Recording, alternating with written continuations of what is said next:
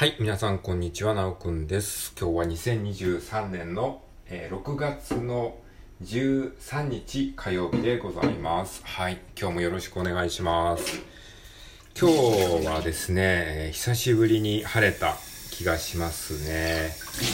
うん。あのーめちゃくちゃ暑いです。えー29度とか8度とかぐらいまで行くような感じで、えーさっき天気予報アプリに書いてあった気がします。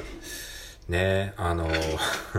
雨が降ったりね、あの、急にまた晴れたりっていう、まあ、天候の差差がね、激しいですけど、うん。まあなんかね、こう雨が降るとね、だるくなるとかっていう人いますけどね、まあ僕がそうなんですけどね。なんか雨が降るとちょっとなんか体が重くなるんですよね。で、今日は、うーん、まあ晴れてはいるんですけど、なんか昨日のだる、だるさがちょっと若干残ってますね。まあめちゃくちゃだるいわけではないんですけど、なんとなくね、晴れの日に比べると、ちょっと、えー、体がなんか気持ち的に重たくなるみたいな、そういうのがね、ありますね。はい。えー、ということで、えー、まあ今日はね、えー、久しぶりの晴れ、晴れなので、その晴れの気分で、えー、行きたいなというふうに思っております。はい。えー、今日はじゃあ何の話をしようかなって思った時に、まあ、特に何も考えてないんですけども、何も考えずに収録ボタンを押して、今、あの、つらつらと喋ってる状態なんですけれども、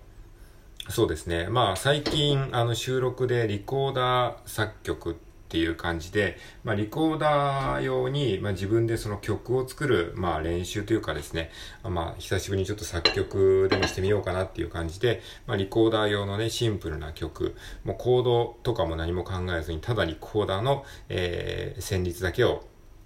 え考えて、それを5000詞にメモして、それをアップロードするって、まあそれで自分で吹いてみて、アップロードするっていう、まあ作業をね、えーコツコツやってるんですけども、もうなんか、えー半月ぐらいかな、15日以上はやってると思いますね。はい。まあそれについてちょっと語っていきたいと思います。で、この作曲の作業ね、あの、作曲をすると言っても、あの、収録で上げると結構めんどくさいんですよ。何がめんどくさいっていうと、まず工程が結構たくさんあるんですよ。えー工程をね、今からちょっと列挙していくと、まず最初にメロディーを考えるっていう工程がありますよね。メロディーを考える。で、そのメロディーを考えるって言っても、そのまずモチーフって言って最初の一フレーズっていうのがあるんですよね。最初にパッと思いつくフレーズ、タン、タタターンみたいな。で、それをまあ発展させていって、それをこう、どんどん引き伸ばしていくんですね。コピペをしたりとか、ちょっと語尾を変えたりとかして、で、それでまあ8小節なりの、まあひと、ひとまとまりの曲。まあ一応ここまであれば曲だよなっていうのが大体8小節ぐらいなんですよね。タンタタタンだと、これはまあ作曲とはまだ言えないんですよね。ただの、まあいわゆるモチーフってやつなんですけども、それをタンタタタン、タンタタタン、タンタタタンタン、タンタンタンみたいな、そんな感じでこうまとめていくと、まあ一応曲になるんですね。で、そういう感じで、まず思いつきがあって、それを、えー、繰り返したりして、えー曲にすると。で、一応曲にして、で、それを、あの、メメモするんですね。5000詞に忘れないように。で、5000詞にメモをして、で、それを、えーメモを見ながら、5000詞に書いた譜面を見ながら、自分で実際にリコーダーを一回吹いてみる。で、それが、あの、吹けたら、えーテンポを確認するんですね。あの、テンポどのぐらいかなって言って、自分で吹いたやつ一回仮に録音して、で、それを聞きながら、あの、メトロノームで、あの、タップって言って、メトロノームをですね、パチパチパチ押すとですね、あタップボタンっていうのを押すと、テンポが判明できるんですね。判明するというか、まあ、それで、あ、このテンポ、えーテンポ72だなとか、テンポ60だなっていう、まあ、テンポを、えー計算して、で、それを楽譜に書き込んで、で、えーで、その楽譜を見ながら実際にリコーダーで吹いてみて、で、ある程度吹けるなってなったら、まあ自分が吹けないレベルのものは、あの、曲にしないっていうふうに今決めてるので、なんでかっていうと収録に上げられないからですね。で、えー楽譜を見ながら自分で、えー吹きながら、えーラジオトークで、えー録音するわけですね。でも、あの、一発撮りですね。あの、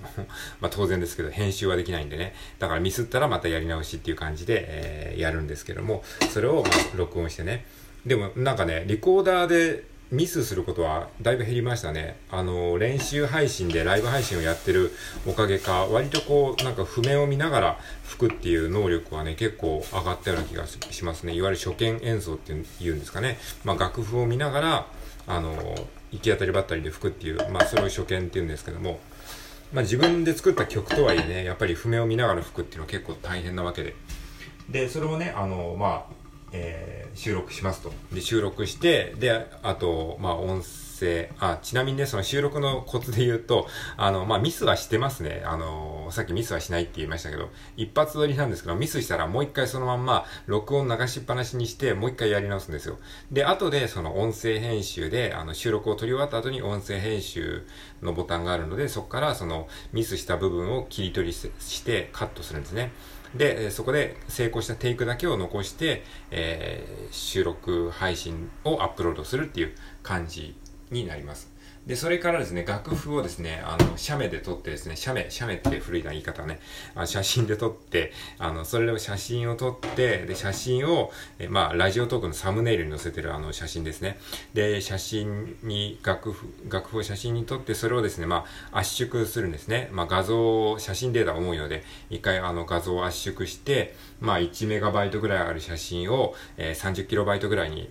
圧縮して、で、それをまたちょっと見やすくして、写真そのままだとちょっとあのサムネイルにした時に見づらいので、あの、ちょっとコントラストを強くしたりして、写真を少しこう見やすく加工をして、で、それをサムネイルにアップロードすると。まあそういった一連の作業をしてるので、これがね、やっぱりね、結構あの工程としては何気にめんどいんですよ。だからあんまりこう、大した曲は作れないっていうのもありますね。えー、だからその作曲の段階で、あの、手の込んだことをしてしまうと、その後の工程もまたよりめんどくさくなってしまうので、まあ自分がまず簡単に吹ける曲、えー、そこで、その、自分が作った曲をまた練習するって言ったら、そこでまた工数がかかっちゃいますからね。っていう感じで、まあ、いろんな制約がある中で1日1曲の作曲をしてるんですよね。で、そんだけ労力をかけても誰も聴いてくれないっていう現状があるわけですから。まあ確かにそうですよね。そんな誰だか知らないやつのね、オリジナル曲なんか、まあ聴こうと思わないですよね、普通ね。まあ僕がね、他人だったとしてもやっぱりね、人のオリジナル曲を聴こうっていう気にはなかなかならないのでね、まああくまでこう自分のためにやってるっていうだけではあるんですけどもね。はい。じゃあこのね、作曲する工程の中で何が一番楽しいのかっていうことをね、えー、考えたときに、何だと思いますか？何だと思いますかって言われてもね、わかんないよって感じですよね。あのー、そう、作曲、まあさっき言ったようにいろんな工程があるじゃないですか。フレーズを考えるとか、えー、フレーズをまあ最初に思いついて、で、それを引き伸ばして、えー、一つのまとまりである曲にするとかですね。あと、それを楽譜に書き起こすとか、えー、それを実際に自分の曲をリコーダーで吹いて練習してみるとか、それを収録するとか、えー、楽譜をサムネイルにして加工してアップロードするとか、まあいろんなね、あの、作業工程があるんですけども、その中で僕が何が一番好きかっていうと、これは結論から言うとね、楽譜を書くというところですね。ね。このね、楽譜を書くという作業が僕は一番好きなんですね。っていうことに気づきました。はい。